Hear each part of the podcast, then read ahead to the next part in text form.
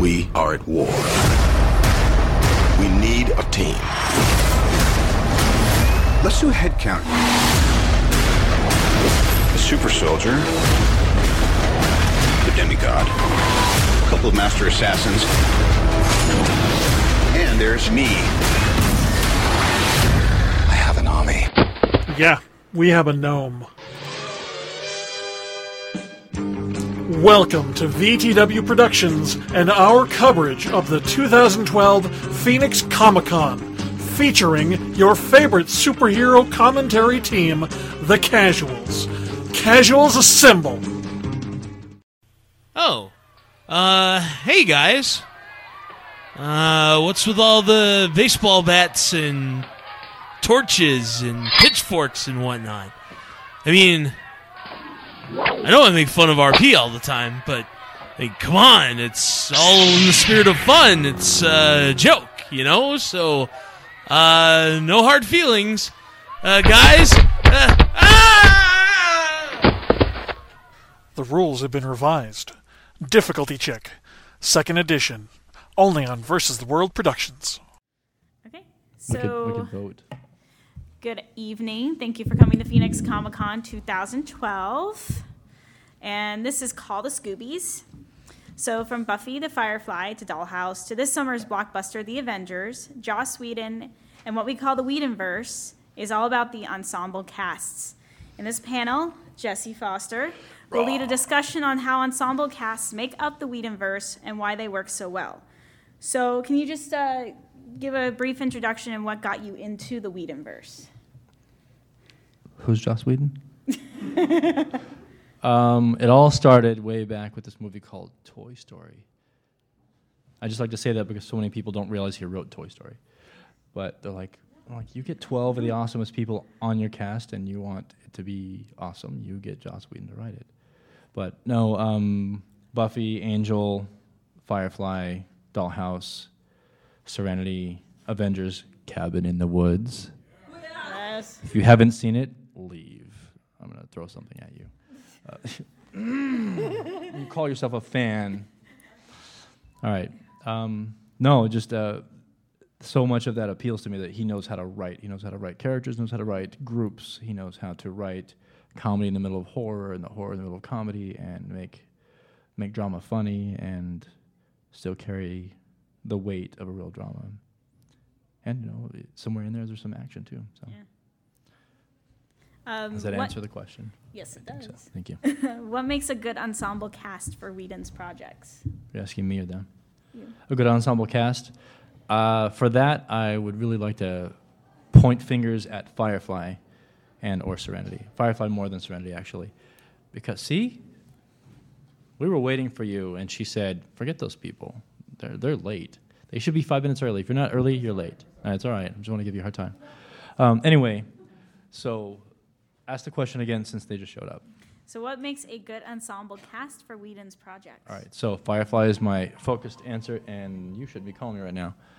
Um, the uh, for me, the aspect, the, each of the characters, each- each of the main characters, and I first noticed this with the women, but then I realized it was all of them. Each of them personifies a different aspect of an individual. You know, we're all as crazy as River a little bit, and we're all as stupid as Jayne. We're all as as wiry, uh, wily as Mal. You know, we all have those aspects. We're all as hoary as Inara. You know, but we have all those pieces in us, and so you look at the entire cast of Serenity, and that you know you're you are a little bit or a little less each of those aspects, but each of those aspects together is a person. So each of them is just an exaggeration of those little pieces. You know, Mal with his leadership, and Zoe with her loyalty, and Simon with his dedication, and you know, so each of those is a piece of us. So that's why, even if you're a pacifist, Mal still appeals to you because you know he's a person, and you can see some of the motivations behind what he does. And when Jayne gets greedy, you're like, oh well, I can kind of understand why he would do that. He doesn't care about these people; it's about money. So, you know, but that's I think that's the best answer I can come up with for that. So, let's open up a discussion. Um, if you guys have any questions, Or input, or other answers to that question. or to the first, to the, uh, to anything Whedon ensemble wise. He has a hand up. Which personality traits would you think all the Avengers? See, now that's a tricky one because those characters were established before Joss came along. So that's tough to do. I would think he was so genius and maybe only, only he could make that movie what it was because he it was established You should sit down. Right. Exactly. Yeah. And they still, I think, I think your point is valid that he still brought that out. He still made each of them. Uh, you know, he had someone who was very stoic and someone that was very um, traditional and someone that was very old-fashioned, and he had someone that was very aggressive and someone that was very witty. You know, that's that's the Avengers. That's Buffy. That's Angel. You've got all those pieces in there. But the challenge really is that that and like you said, his genius comes out because these characters have been established for 40 years. You can't just tweak them to be your characters, but somehow he found the aspects of their personalities to bring it out. So Did you have any, anything you wanted to discuss? Because it looks like you have a paper. I have a paper. It's all written in Yiddish though, so I can't read it. and I wrote it, so I'm not kind of confused. No, mostly just notes about what you're asking. So feel free to uh, to grab the leash and run. You, ha- you have the big piece, piece of paper. Anybody else have any input? Hi. Sometimes that I watch shows and I compare them, it's like if the cast doesn't do what the cast, cast does, it's like, eh. Right. It sets a standard for you because, uh, and that's the whole point of the conversation. It's an ensemble. If someone else can't get each of the characters to behave in a manner that fits the group, not just the individual, but the character needs to fit the group, then, like you're saying, you know, I watch Firefly and then I go watch ER and I'm like, that guy's out of place. He's he's a duplicate of this character, and they're you know then they have this this hole, this niche that's not filled. And if you look at your own life, or at least I do, look at my own life in that from that perspective, you have a friend that is your spiritual guide that you go to for spiritual advice. May not be a religious person, but still you realize that you have a spiritual connection. Then you have your friend that if you needed a buried body, you'd call that person.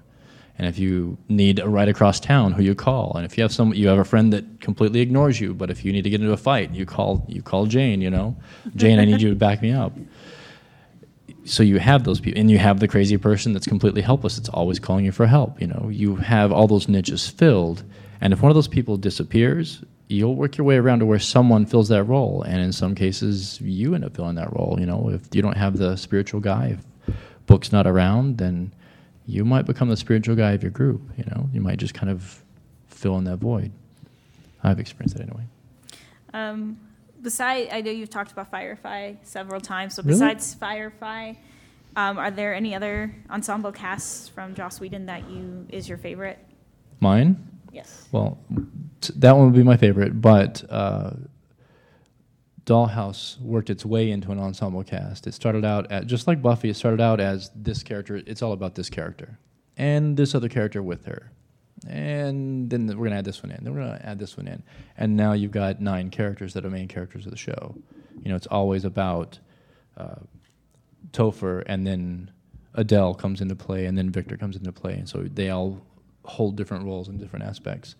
But and and not to not to not point at fingers at Angel and Buffy as the older projects, but as the more current things like Dollhouse and Firefly. I think those are more prominent focus. And for those of you who haven't seen Cabin in the Woods, it doesn't quite do that because you don't have the long haul to pull it together, even though we pulled it off with Avengers, because it's a different kind of story. But you still have group dynamics and different roles and people playing off of each other, and you know, wit in the middle of horror and the horror in the middle of comedy, and you know, a good mixture of everything because he doesn't hold himself to a genre. Do you guys have any input on that question about uh, favorite ensemble Whedon casts? Favorite ensemble that isn't Firefly? I know the brown coat just gestured badly at me. I can tell. Right. Um, are there was there any ensembles that you think did not work? Um, I don't think so. I think all of them, especially when he first started with it, he was still figuring out what he was doing with it. You know, still sorting out, trying to piece out the pieces and get it together. Um, but I want to ask them that same question. Do you guys have an opinion on that? An ensemble cast they put together that didn't seem to work, or didn't gel, or the dynamics didn't fit correctly.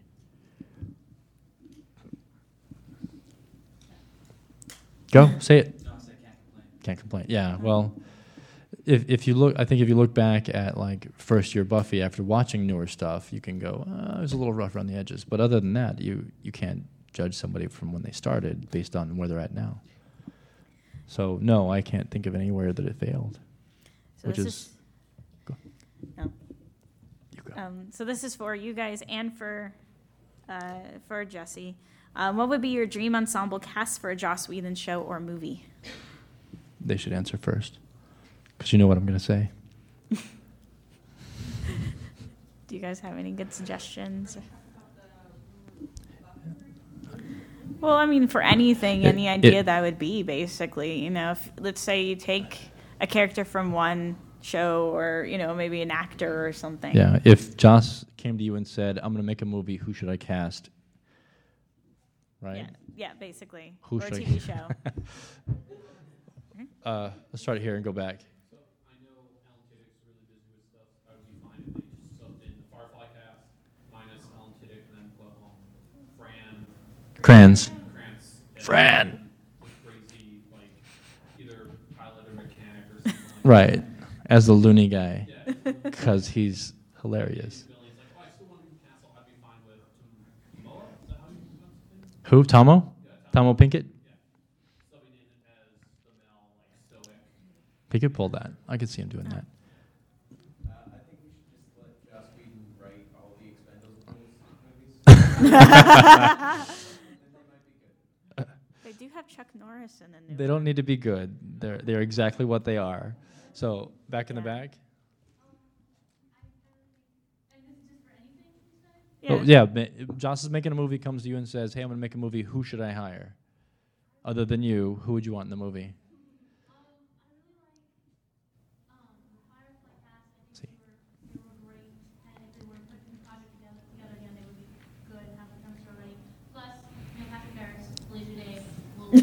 Yeah. As I say, So, so basically, Firefly mashed with Doctor Horrible. right. Firefly plus everybody that geeks love right now. Yes. I can't Call argue it that. Geek movie. Yes. Andrew from where? Oh, uh, yeah. Xan- you talking about Xander?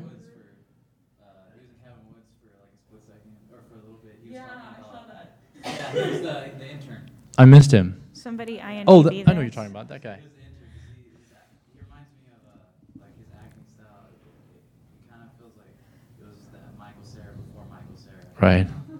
That's funny. Right. I think you. But. Right. Right. Yeah. So, what, what's your input? Well, I can't. I, will let her steal my answer and say Firefly. Uh, the to me, and I ha- I'll just back up that question. Let me back up the answer. I'll reinforce her answer with that. That Firefly, because there was so little of it, we got so few episodes for them to screw up characters. You didn't get a chance to ruin a character or to make you hate them eventually or get tired of them. That the fans, you have to cram loving nine seasons of Firefly into 14 episodes. You know, you, we all wanted all that, but we have to compress it. So it's why every quote, every line, every time somebody sighs, we're all like, "Did you hear that sigh? It sounded like what Wash did." but because they just and they work so well together, there are so many behind the scenes stuff, so many conversations, like the fact that when they were not filming, the crew sat around the dining room table in the ship. The cast sat around the dining room table mm-hmm. chatting and conver- conversing. So they were on the ship even when they weren't filming. That says a whole lot about the dynamics around the actors playing together, working together. So those guys, but I think I really think, especially after seeing you know the point with with Avengers, the characters belong to somebody else, were created by somebody else, fleshed out 50 years of background, and he still nailed it. It doesn't matter. It really doesn't matter who he gets a hold of. Joss could turn anybody into Firefly. You know, he could make any seven or eight of us into that awesome of a dynamic. I'm it. not saying I could stand up to like Alan Tudyk's or Nathan Fillion's acting, but you know, he works magic. So Well, And, you, and it's like you watch the Avengers and you see it's like the action of Marvel, but then you get the humor of Joss Whedon. right, yeah. Has anybody here not seen the Avengers? Oh my God! Wow. We're as soon as this is over, I was gonna say as soon as it's over, we're all going. All right, we're I all went going. to the midnight. I can't. I I have some walking to do. You the? Of course you would. Yeah. I'm not surprised. I know someone that, that got bit by him last year, so she was very What? happy about that. Uh-huh. Was it last year or was or la- year before? No, he was here 2010. That's what it was. Yeah. Yeah. They got his autograph and his bite marks, and I was like, "Yeah, you better not tell anybody. They're all gonna hate you." So I tell you, and I won't tell you who it was. So. What? Yes, I heard about that. That was very cool. And he did some like, didn't he do like a martial arts demonstration too? He was out playing swords and stuff like that with somebody. I'm like, how cool is that? You had. In Firefly? Oh, I was gonna say they wouldn't have time for that. Um, I don't know. You we'll use Buffy as an example because it ran for so long. The characters didn't stay the same. You know, they they evolved, they grew. If you watched half of season one and then you jumped in at like season six and went, who are these people? These are, you know, this is not the Willow I know. This is not the Buffy I know. You know, you were lost as far as who the characters are by that point. You know, like go to Angel, like Fred's one of my favorite characters from Angel, which is why when I saw Dollhouse, I was like, it's Fred! and people are like, no, it's Amy Acker. I'm like, no, it's not. That's Fred. She's going to be writing on the walls any moment now. what? Yeah, she should work everywhere. And, and of course, she was on Cabin in the Woods. So. Oh, see? See, you should get her. They should. Oh, yeah. I, I remember that. Yeah. So. I remember that. So then the moral of the story is, if Joss Whedon used them, you should use them in your movie too. Okay. I'll go here. ask a question. So how did you feel like in season five when they when they did like that horrible episode of that killer off and that was Illyria? That was everybody I watched. Um, uh, it's uh, iffy. It's one of those things where you know Joss will just whack your character. So you're like, oh crap, there it goes. Of course it was coming because I liked that character. And then you know he played softball and brought it back, you know, a little bit. So I'm like, eh. So you know, it's a give and take. You know it's going to happen. It's like seeing a wash go. You're like, no, really, jerk. And then used to be Alan Tudyk, and now he's on a series on ABC. Yeah. Purgatory. Yep. And he's hilarious in everything he does. Right? Pain. Lots of pain. I will fong you. Yes. So, Richard. there's a measure of success to his ensemble casts because he builds relationships and continues with them? Definitely. I think he he sees their dynamic, their ability to mesh with other groups, and their ability to adapt. To adapt. You know, if they if he swapped out Mal, some people would adapt, some people wouldn't. If he swapped out, you know, it pulled Tahmoh Penikett off of Dollhouse, and someone else took his job, they would adapt. You know, he he knows which actors can just mesh, and that's that's why it's why you keep seeing them pop up. You know, and, and other ac- other directors will do that. Quentin Tarantino has like nine people that are in everything he does. So, same thing. You you get people that you get, you understand, you get them. They get you. You say do, and they do it exactly the way you wanted it, or they do a completely unexpected, awesome thing anyway. So I'm sure that's it. You know, he's he's just he has that synchronicity with them, and knows that if he throws them against five other people, they're gonna make it make it shine. Yeah. Well, that's because they're all his buddies, though. That's a little bit different. It's because they were all hanging out in the same basement together when he said, I'm making a movie. Let's do it at work when we're closed. Anybody else have any questions or want to open a discussion? Um, out of any of the shows, do you have like a favorite character arc? Character arc? That's interesting. Um, uh, it's almost a too easy of an answer. Angel going from Buffy to Angel, really, you know, uh, transcending the show. He was a he was a background character, and then a important character, and then you know a dominant character, and then he left the show, and became completely awesome on his own. You know, so. Um, but yeah, to me, that's my favorite character arc. That he was able to, the character itself was strong enough to step out on their own and succeed for numerous years, completely separate from, you know, a little bit of crossover here and there, which I thought was pretty cool too. What was that? Oh yeah, always helps. Steve. Only the Firefly theme song. That's all I've heard. There's an episode of an NPR radio show about the American life. Know it? Radio show. They did, they were doing it live, but usually it's a bunch of stories that they tell, but they, they did one show live, and they brought Joss Whedon up on stage, and he's saying, they, it was like right after Rock and Roll, the DVD release. So, I personally don't have the DVD yet, but. you guys- I do. You know the commentary, they did that musical. Musical commentary? Right. So he did a song kind of about that. I'm go back and revisit it. So if you, if you, if you Google the NPR, the episode was about returning to the scene of the crime. Okay. And the Nice. concept was that they had to go back afterwards and return to the Dr. Holden thing and do it. They were gonna do a musical. Oh my God, it's hilarious. Sequel. In the back. I know. That's why I said it.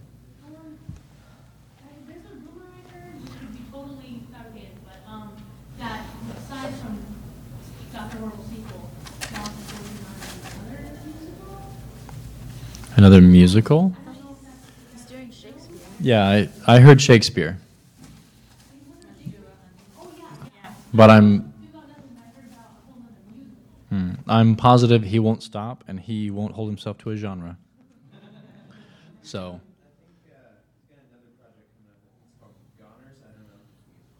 Goners. Hmm. Hmm. There you go. Yeah, when Doctor Horrible hit, I was I was shocked that to that date, one of the awesomest things he had produced was free. I'm like, you need money for this. It was awesome. Like, and I'm not really a big musical person, and I, I forced everybody to watch. I'm like, Doctor Horrible, like, yeah, yeah, it's a, a thing. I'm like, no, watch it. Like Cabin in the Woods, go watch it now. It is. It is. Everybody I know is like, mm, I'm singing the laundry song right now. Yeah. And Nathan Fillion, if you think about it with Captain Hammer, he kind of does. Oh, you can see a little bit of cockiness of now in Captain Hammer. Oh yeah. Well, He plays the exact same character in Slither. That is like. That's funny. Yeah, well, he was saying that that when Joss asked him to play the role, he did a scene and Joss goes, "More cheese." And he's like, "I don't understand. You're telling me to get cheesier?" He's like, "Yes, more cheese." So he did it again. He's like, "More cheese." I'm like, "This is Nathan Fillion. You don't know how far he'll go. He will cheese it up." And then we get what we saw. So I'm like, that's what happens when you cut him loose. So yes, hopefully he's working on making every movie right now. the rumor is he's making everything.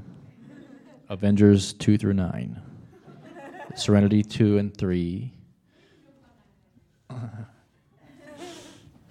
Maybe the Justice Uh, yeah, uh, what, whatever it is, really. I mean, and I, I, I hate to just gloat or go on like a fanboy kind of thing, but you look at what he's done, I don't see anything he couldn't do.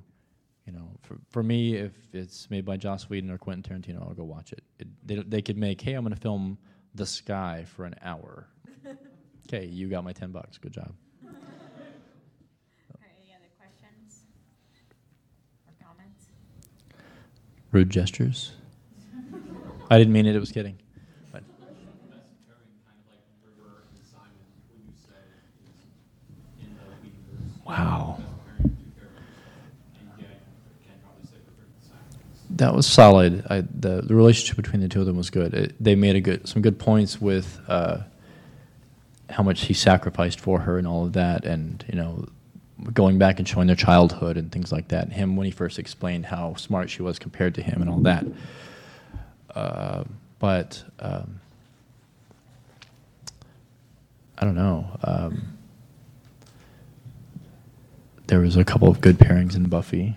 Uh, but he he can't make just a straight up normal pairing, can he? I mean, look at Mal and Nara or, or Buffy and Angel. It's always the most possibly complicated thing you could pull off. Like, hey, a Slayer and a vampire. What a great couple. Good good going, Joss. You know this can't work out. We're gonna be mad. Hi. Probably the same one. I was well. I was I was getting around to answering that question. And Buffy and Angel, yeah, probably my my favorite, most favorite and least favorite because of exactly that. But then that was before you really get to see You know, that's his his first real effort that we got attached to. Now you can look back on it and go, oh yeah, that's just like everything else he's done. But at the time, it's like, dude, how can you make her fall in love with a with a freaking vampire of all people? You know, and then what's she do whenever he takes off? She falls for another one. Like, quit it, just quit it. Right. Well, you know, humans are boring, right? so when you can have a slayer and a witch and a demon, and you know, when those are your buddies, you hmm, humans are boring. So, what was that? Oh, humans. Oh, yeah. See, that's uh, humans are rebound boyfriends. So you just bounce right through them. Yeah. If you're gonna rebound, use a human every time. So Buffy certified. right, put a stake through it. So with Buffy and, and Angel, we do know that those were good. Those series were long running. Oh yeah. And then of course you had Dollhouse, Firefly, you know, and um, you just wonder what happened because it's the same. You know, it's it's a great enc- ensemble, a great cast, but it just did not work. Well, corporations kill things. So Yeah. See, see, we could have a whole down with Fox conversation. Do you think that that will deter Joss from trying to do another TV show again, or Um, I think he's at a stage after the Avengers that nothing will deter him. you know, he, he at this point, you know, and I like to compare it to when uh, James Cameron did Titanic. He'd done a bunch of awesome stuff before that, like The Abyss, that people forgot about as soon as Titanic came out. Like, oh my God, Titanic! And then he went, "I'm the king of the world" on stage for the for his bazillion awards he got, and then nothing. He'd vanished for a couple of years. Of course, for anybody that doesn't know, during that time he was inventing technology to get us to Mars, not just paying for, inventing. So he was busy doing really cool non-fiction stuff. But at that point, yeah, you almost got it. At that point, he could have done anything. He could have stepped on anybody's toes, walked in and said, "Oh, Clint Eastwood, you're making a movie. You're about three quarters way through doing it. I'm going to take that over." And the whole studio would have went, "Yeah, we'll let you do that. Go ahead." I think that's kind of where Joss is. Not quite to the the weight that Cameron had at the time, but I think he can walk in and take whatever project he wants.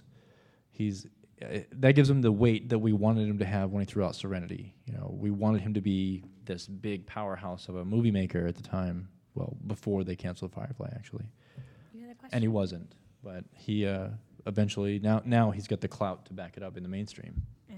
And what was your question? Do I think his Wonder Woman is dead? Gone. Yeah. Yeah. I think he could nail it. You know, he he wrote, from what I hear, a great script for the X Men movie, and they scrapped all but two lines of it, and then delivered those horribly. But and then a great script for Alien Resurrection. So, I I have no doubt that if he did Wonder Woman, he would do a fantastic job of it. But I think I don't think he can resurrect it at this point. I think he will choose to move on. I think he, as much as he's gone back and done the comics for Dollhouse and Firefly and Angel and Buffy, he's still keeping those stories alive. I think he's done trying to resurrect them on the screen, either big or small screen. So I don't think he'll. I, I, I personally think he'll just leave Wonder Woman where it's at, which would be sad. But you know, it just looking at his track record, I don't think it's coming back. No, no, no. Huh. It's a This is your last discussion. one, though. You're cut off. No, No, I'm this kidding. is this is a discussion we encourage. Right? Yeah. Go. Um, on the lines of Wonder Woman, um, I think it's interesting how Joss, Joss kind of, um, gravitates towards female, strong female hmm? characters. Like, I mean, um, with, what's her, Black Widow. Yeah. Um, and Nara and the other. Echo. The black chick on The black chick, Zoe. Zoe. Good job. Yeah. Kaylee. Is there, I, do you, do you think there would ever be anything that has another thing where he's, very chicks, strong? He'll always do that because because you can't. And this is just obviously just purely my opinion. I don't think. I think it's harder. I should say. I think it's harder for a male to carry the full spectrum. You know, you want strong and you want sensitive and you want powerful and you want wise. You want all these things in your in your favorite character. And you know, Captain America was all those things more or less, but you you get a, a woman in there, you know, you recognize the strength in a strong woman easier than you recognize the emotions in a in a emotional man or a sensitive man. And I think that's one of Joss's things he's latched onto is that you can take a woman who is who is pretty and woman, you know, uh, feminine, effeminate. She wears a dress and she wears makeup and she does pretty things and she likes to go shopping with her friends. But she's also strong and she's also dedicated and committed. You know, all the all the hard side of her plus the soft side of her.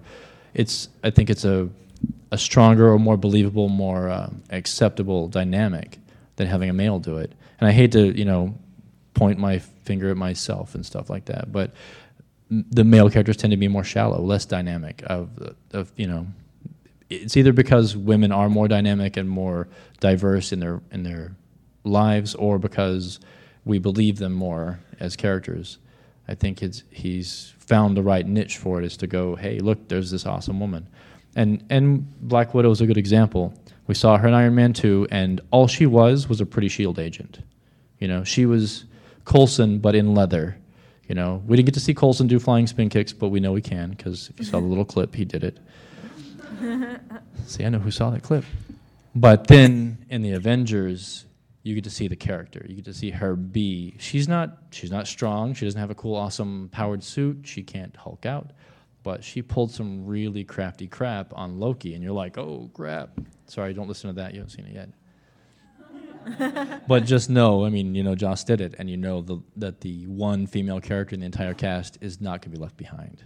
So, but I, I think whatever he whips out next, you know, he's going to do the Shakespeare thing, and he's going to just grab onto something, and it's going to be some, you know, it's going to be Xena. It's going to be some tough woman that kicks the crap out of everybody, but has a full range of emotion and capability as well. Yes. Oh, oh, sorry, you. She's the moderator. Po- You point at people. I'll put my hands down. Sorry. Fine. I don't want to get in trouble. Uh,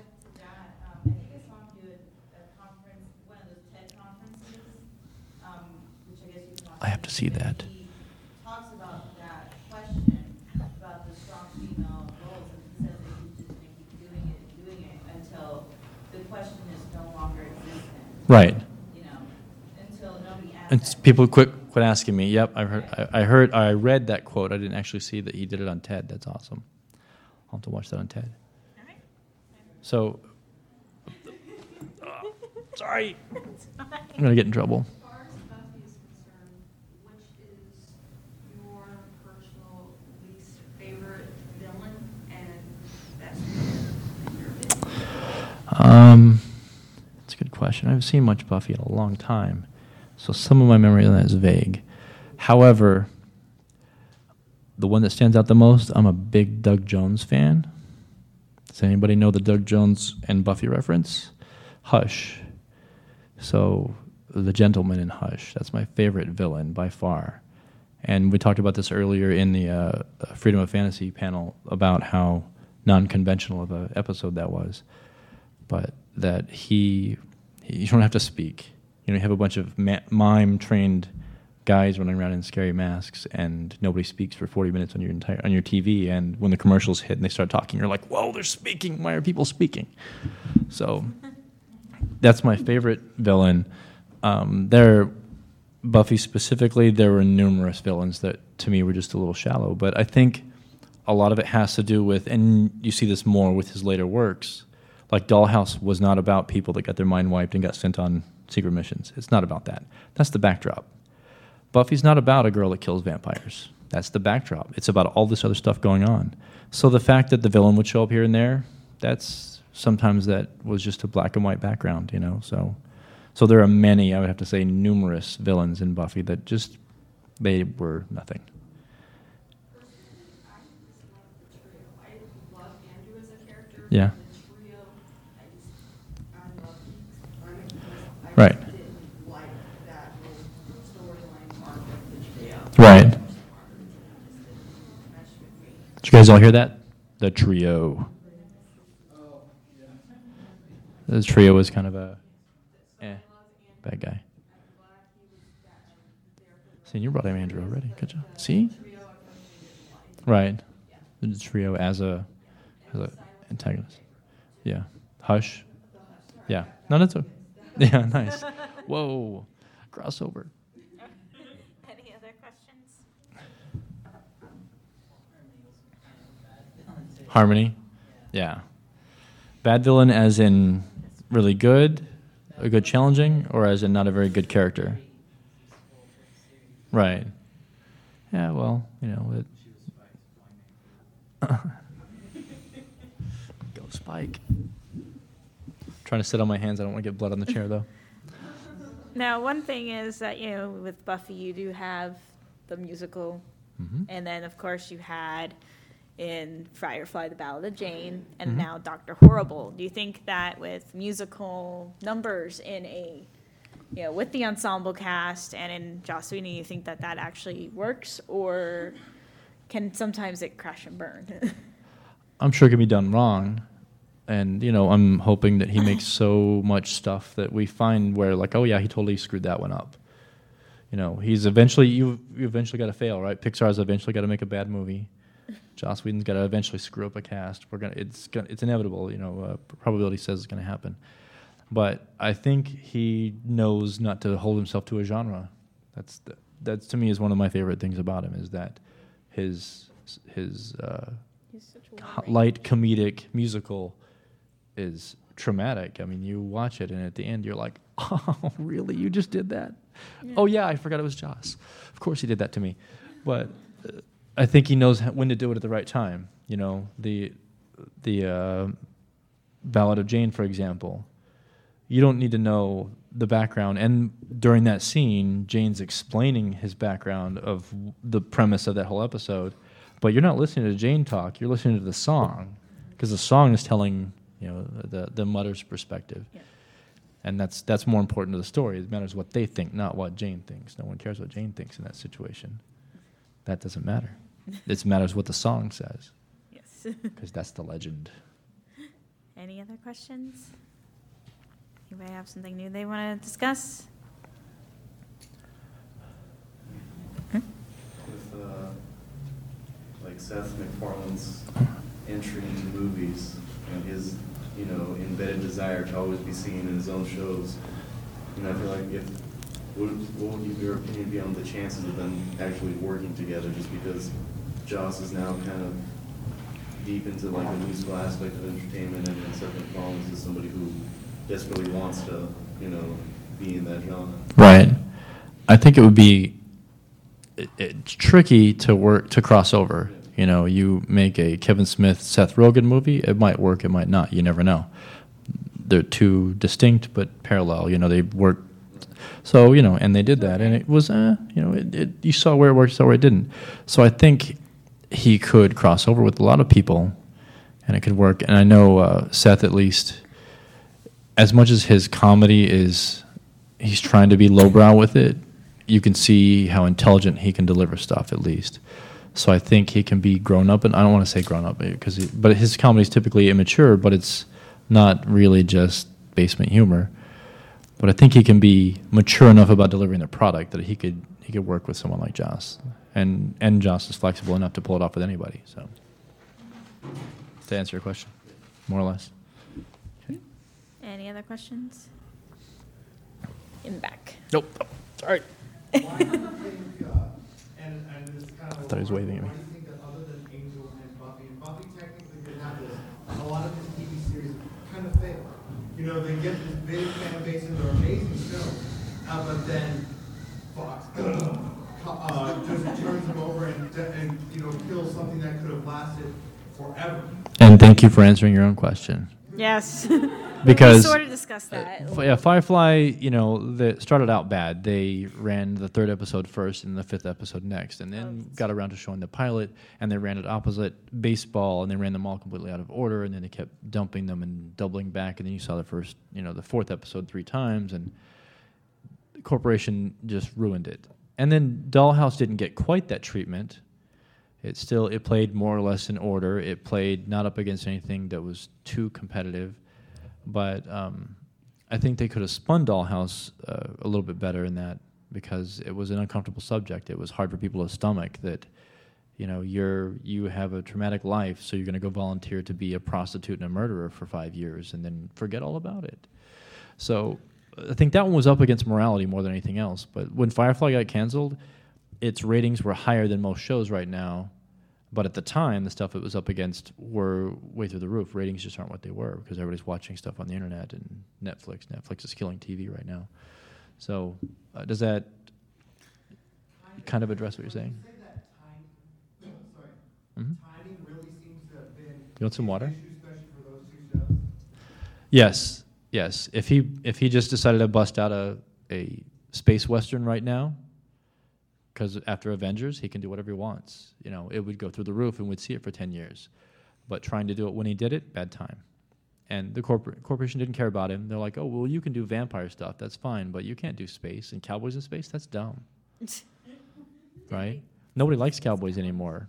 And you know, space has lasers and sound in space and stuff like that. You're doing it all wrong. So you know, it, it, timing was a lot of it. Right now, whatever he wants to do, and you know, we all want him to do Firefly two or something. Want him to resurrect our favorite show, and I think he's going to move forward instead. But timing killed it. Corporation killed it. You know, uh, bureaucracy killed it. So. Right, you had a question? Well, I was gonna just go into, uh, with Dollhouse, the first five episodes were very much not the rest of the show. Tell when they let Joss Whedon like off, or you say. Oh. It's not just, it's not Monster of the Weekend. Right. They should have, if they would have gotten to that way sooner, I think it probably would have done a lot better. Yeah, well, I think, I think he got the, he got the word a little early, but still able to run for a while. He knew it was going to go away, so he got to run around with the plot quite a bit. But he had, you know, just like anything else, with Firefly, he had five seasons in the book. You know, he was already ready to go for five. With Dollhouse, he knew better, but he probably had three or so already written or at least outlined. And so when they said, We're, you're going you're gonna do five more episodes and you're done, then he started like cutting things up. But in the beginning, yeah, I think he was. You need to walk this tight line, and then we're going to let you off the leash. But um, I don't know that that would have affected it so much because if the first five episodes were that determinate, he wouldn't have run for 24 episodes. You know, so uh, that's my thought on that. 27 episodes. Okay. Yes. I missed something last question. Um, I, am I, I, I, I don't know if I'm missing something, but why is, I do a question as to why this channel called the Smoothie? It's called Call the Scoobies because in Buffy, all the fans called them the Scooby Gang from Scooby Doo because they were the Scooby Gang. And then in the show, they started calling themselves the Scooby Gang. And then she so was in Scooby the reference to what? And then she was in Scooby Doo. Right, and then she was in the real Scooby Gang, which was awesome. Like, really, you got, and so yeah, it's called that because it's a reference. It's an in joke and an out joke about Joss's assemblage of uh, ensemble casts. You didn't come here just to talk about Scooby Doo, did you? I'm just making sure. Making sure I didn't, I didn't want to mislead you. It's a weird inside joke, and now you get it. But we won't tell anybody you didn't already know. Okay, yep. Except him. Maybe my memory's not fresh from the show, but wasn't it Xander that first coined the term calling them the Scoobies? Was, oh, was this Oh, really? Yeah. Uh, that's. I haven't watched Miss Buffy. That sounds about right. Yeah.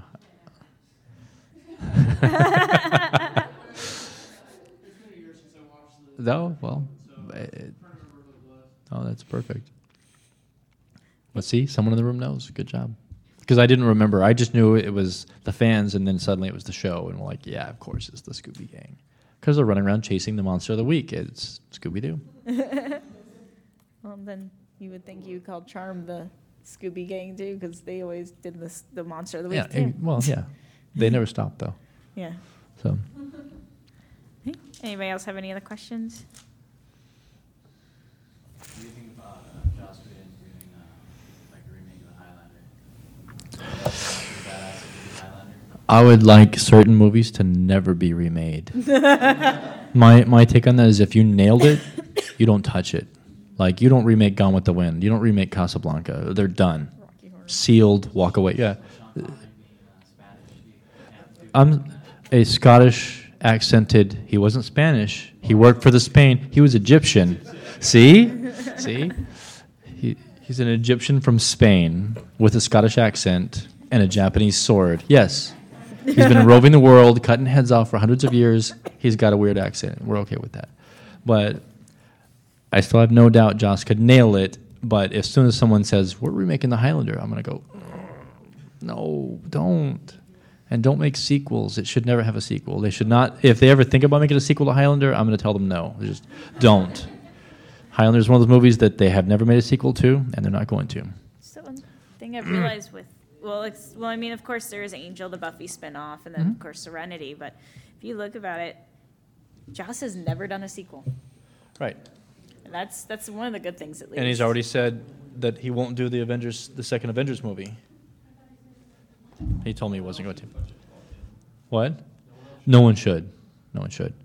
But and I'm sure you know when I I'll call him later, and tell him to do it. But you know, so Yeah, yes, that's so, true. So he whips out a, a you know a webcast. But, Yeah. but it was so brief. It was so small. He But has I'm to do sure something with, more. you know, 'cause Neil it's more like Patrick making a separate episode, second episode. Actually, I heard a little bit that he didn't want to do Avengers 2 because he was told that he couldn't do what he wanted to do in the plot. So he didn't want to lower himself to something that he was Oh, proud of. He's an artist, right? So, but I think uh, that's that's something he said before it released, though, isn't it? Yeah. Now he can go to them and say, "This is the script I wrote. I'm doing this one," and they'll go, "Okay, look at the look at the records. That one nailed it. You can't beat that, but I'm going to do it anyway." Overseas sales beat it even before it came out. Right. It's ridiculous. Right there. Oh. This may have been answered before, but what is your favorite member of the Scooby Gang? Almost sort of talked about that, but not quite that. Um, and this isn't just because I watch How I Met Your Mother, but uh, Willow. I really liked. Uh, to me, she was. I think she made the most transition during the show, the most growth. You know, they all grew. Like I said earlier, it's more like a soap opera in that the show five seasons in is not the same show you were watching in the beginning. But I, she was my favorite one, just because she, for being such a mousy little demure girl, went so far. You know, grew so much and changed. So are you saying, um, I don't know if you said this earlier, but are you saying that there's not gonna be an Avengers 2? Oh, I would never say that. I, I'm sure there will be. I'm saying that I was saying something, but he clarified it, and that Joss said he wouldn't do it if they didn't let him do whatever he wanted with it, do do it the way he wanted to do it. Right. You got a thing for Tom Hiddleston?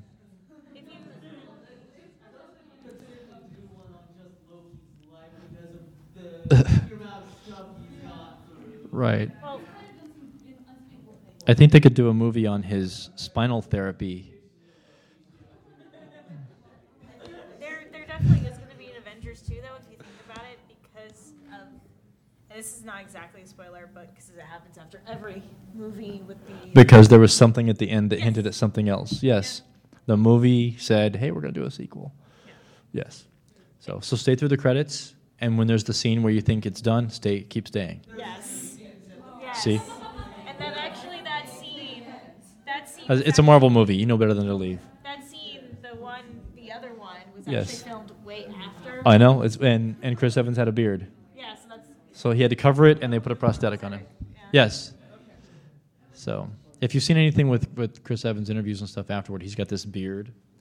And so he had it before they filmed that scene, and so they had to put like a prosthetic thing, and he sat like this. And yeah, so You in the back had the black. Oh, I, Dude. It was answered. Oh, okay. Yeah. Okay. Anybody else have a question? preemptive answering. It's quiet. Well, one thing that we were we, we pointed out is that you know with the with the characters we can with all the actors that he's used we can try and see you know okay this person's doing this this person's doing that now do you think that if we were to get them all back together that they would do it and that they would actually you know they would say okay i'm going to stop whatever project i'm doing and join in the ensemble again because we love joss Several of them have already said they would. Like specifically for Firefly, almost the entire cast has said, I'll drop what I'm doing. I'm doing this other thing, but I'll be there. Although I'll work it out. Yeah, I know for a fact, uh, because I was at the panel with Nicholas Brendon last year, he said that if Joss ever came up to him and saying he wanted to do a reunion, you know, of the entire cast, do like a special, he said he'd do it in a heartbeat. Right. Yeah, and it's because he he's that good. You know, they know they know who they want to work with, and he I'm sure he did a great job with them. So No, it's fine. It's it's keeping the conversation. you should come all the way up here, though. I don't have to. I won't have to point so far. Always and never, Don't trust a zombie. and I don't exaggerate or speak in absolutes. Um, I feel like if, if, I feel like a lot of people want, including me, kind of a, stru- uh, a Firefly renaissance, but at the same time not. Because it's like, since they killed Wash, even though he was kind Spoiler. of. Crap. Has anybody not seen Serenity? If you haven't seen a movie that's five years old, you should have seen it by now. Okay. You haven't seen Serenity? Sorry. I I, I, Yeah. I haven't seen the ending of it, and I knew.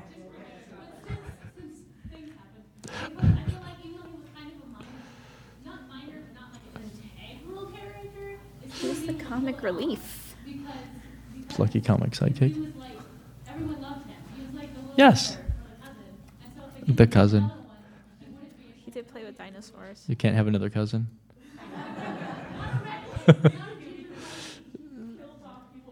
yes. Yes. Yes. Yeah, um, mutant I can- mutant enemy equals murder. Ah, so 'cause you guys haven't seen the Avengers. Let's say that. Yeah. One of the best examples how many different cast members of Buffy been killed and brought back Ru- from? I think all of them has right. Ha, haven't they all been killed? At and least then, once, and yeah, then including they Buffy. appear on other stuff, and you're like, hmm. So wait, is so Joss kills him, and then they become famous. Right. right. Well, Tahmoh's not working too much right now, but he got killed and then brought back on Dollhouse. So, Tahmoh Penikett. Um, I forgot his name right now. His character. Ballard. Thank you. Yeah. Deckard. Nice Yes, reference. okay. You're gonna make a statement too. It's a statement time. Go ahead. There's a shirt that's roaming around online that I just like just popped up a few weeks You should catch it. It shouldn't roam by itself.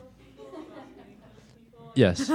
Has the mutant enemy zombie chasing like Felicia Day and and Alan Tudyk and uh, who's the other James Marsters, right? So yeah, I'm like, nice. That was rude. Go Joss, go. And now you're going, no, not Iron Man. You can't kill Iron Man. So one thing with uh, with with Doctor Horrible, if you think about it, Felicia Day is pretty busy right now, so I'm sure it's like she's like, okay, they killed me off. Eh, I, I, I don't. She knows if she's watched anything he's done, she knows better. Yeah. Bad horse will resurrect her. Or Doctor Horrible. Or or the fake Thomas Jefferson. You got to know the whole Evil League of Evil. Yeah. What? The pink puncher? You think he's got resurrection power?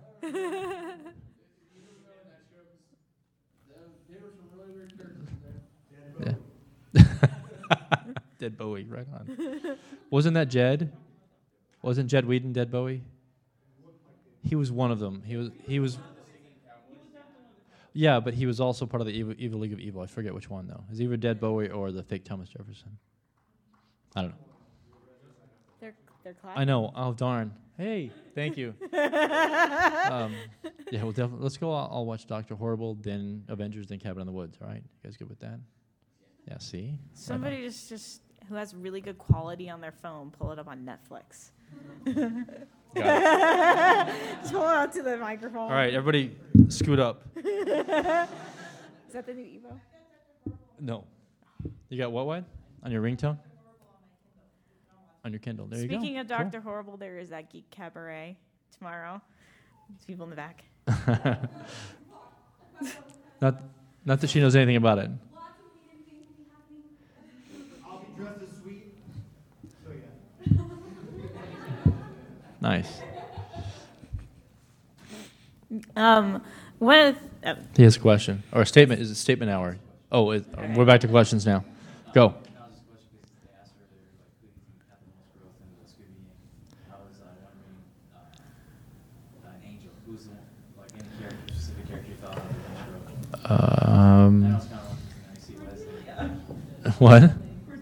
Yeah, Cordy. Nice.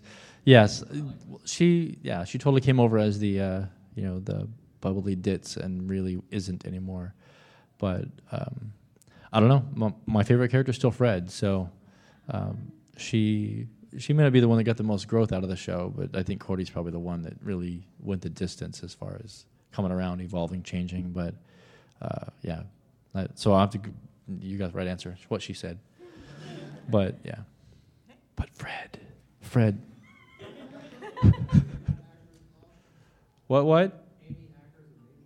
Yes, yes. Even with cuts on her face, even a lab coat. Yes. Whoa, whoa. That's a different panel.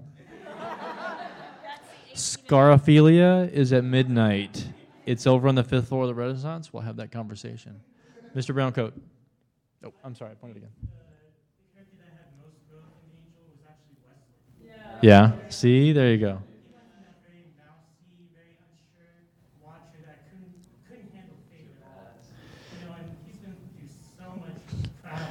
He he's been through Joss Whedon. Yes. He got the Whedon blender. Whedonized. Good job. Right. Yeah, so he was he was like Willow. He was Willow in the beginning, and in the end, he was Angel. He was you know he was a badass. So Fred Fred died. Don't say that. You make me pout. I know. Spoiler. It's okay. You point.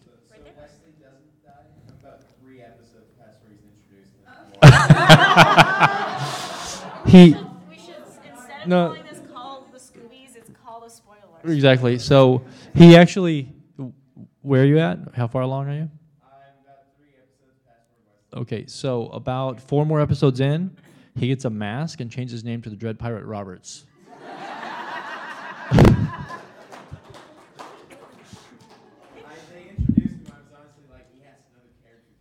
Right. Yeah. Kill him, Joss.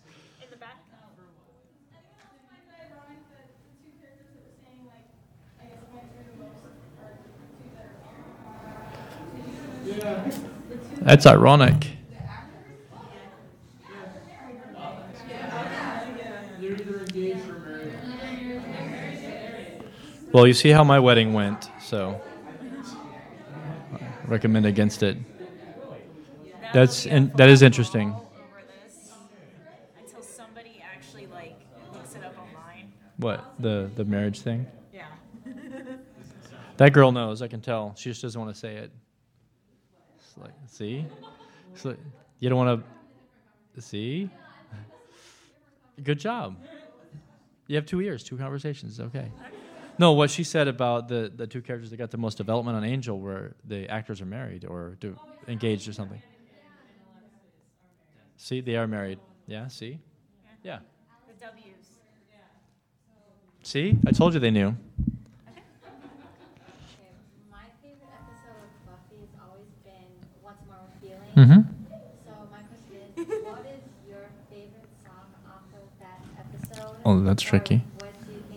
The hardest time with? I don't know. I don't know if I can pick a favorite off of that. I, I think seeing that to me it wasn't the music. The not it's not the music's not nearly as distinct to me for two reasons. One, I was more focused on them trying to carry the entire episode by singing everything. And two, it was about 80 years ago when I saw that episode last. But um, I've heard the music. I've got I've got uh, you know playlists and stuff like that. But I don't know if I have an actual favorite out of that. It's not like Doctor Horrible where I can single them out because I saw it last week again and again. But um, no, so what's your favorite then? Because I know it's what you're going to tell me. Mine's not a song. I love the part where all the people are singing about the dry cleaner. You got the mustard out. Yeah. See? Right. It, it's a I, I just think of AMV Hell with that one. Right. I know who hasn't, who would have an input on this. Sorry? About What? More with Feeling. Favorite song? what's your favorite song. And she actually won't ever tell.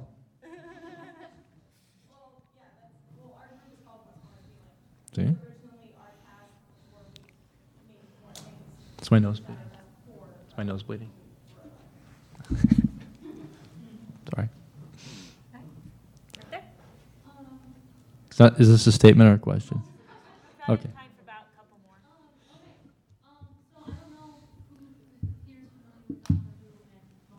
Doctor Who? Thanks. Dr. Who is Steven Moffat, and um, I know how everyone's talking about, there's kind of an argument on Tumblr right now between Joss Whedon versus Steven Moffat as the biggest um, fandom troll. The fandom troll. And I was wondering what your input is on that.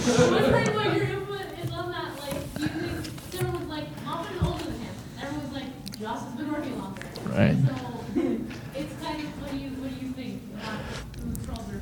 Cabin in the Woods. Is that your answer for everything? It really should be. No, I think uh, I think it's two sides of the same coin. Unfortunately, is that there, there. I know people that are um, who Doctor Who fans that really don't get Buffy and Angel and Firefly. Like, yeah, oh, Firefly was good. I'm like, mm, you're gonna get hit. Don't say that. Don't say it like that. This guy, brown shirt, brown coat shirt guy, he will beat you up. So. I have that shirt, by the way. Does it say "I am to misbehave" on the back? I have that. See, I have that shirt, and I would be wearing it, but I didn't want to get blood on it. So, um, wore my Serenity shirt earlier, though. Um, so, but I think from my, you know, I'm biased. It's all Joss Whedon, but uh, I think it's there's plenty of room for both of them to be complete badasses in the sci-fi community. So, uh, you know, and plenty of people. How many people in this room are big fans of both? You know, so you see, there you go. You you got plenty of room in your sci-fi heart to love them both. So, no need for them to have a big argument or you know internet brawl or anything like that. So, and and you know, you're gonna express your opinion and someone's gonna you know oppose it. It's the way the internet is. It's where the world is. You're gonna say this guy, and they're gonna go no this guy, and oh you're both wrong, and you know so like no go back to you know George Lucas and go back to real sci-fi. Like shut up. but One so more question. In your opinion, in the entire Buffy series, which episode, you know, towards any of the characters was most pivotal for their growth? in which show? I was listening to the song. That was kind of cool. I was like, are we about to be boarded? Which episode showed the most growth?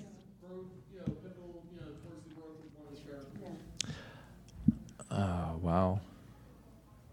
Out of how many episodes? Narrow that down. I don't I don't even know if I can answer that. So, he has an answer. He wants to answer the question.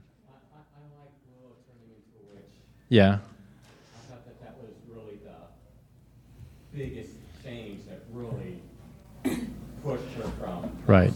to Shift the gears for her. strong. Right. Has nothing to do with it. Right.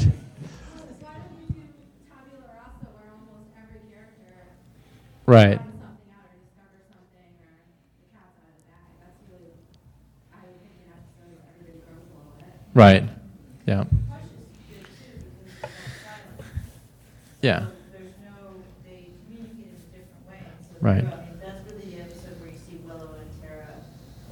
get together. Bond, yeah, so to speak. So, yeah, we had a conversation in the earlier panel about that, about how, you know, and I teach classes on this uh, about communication. Communication is only like 15, 14, 15% the words you say.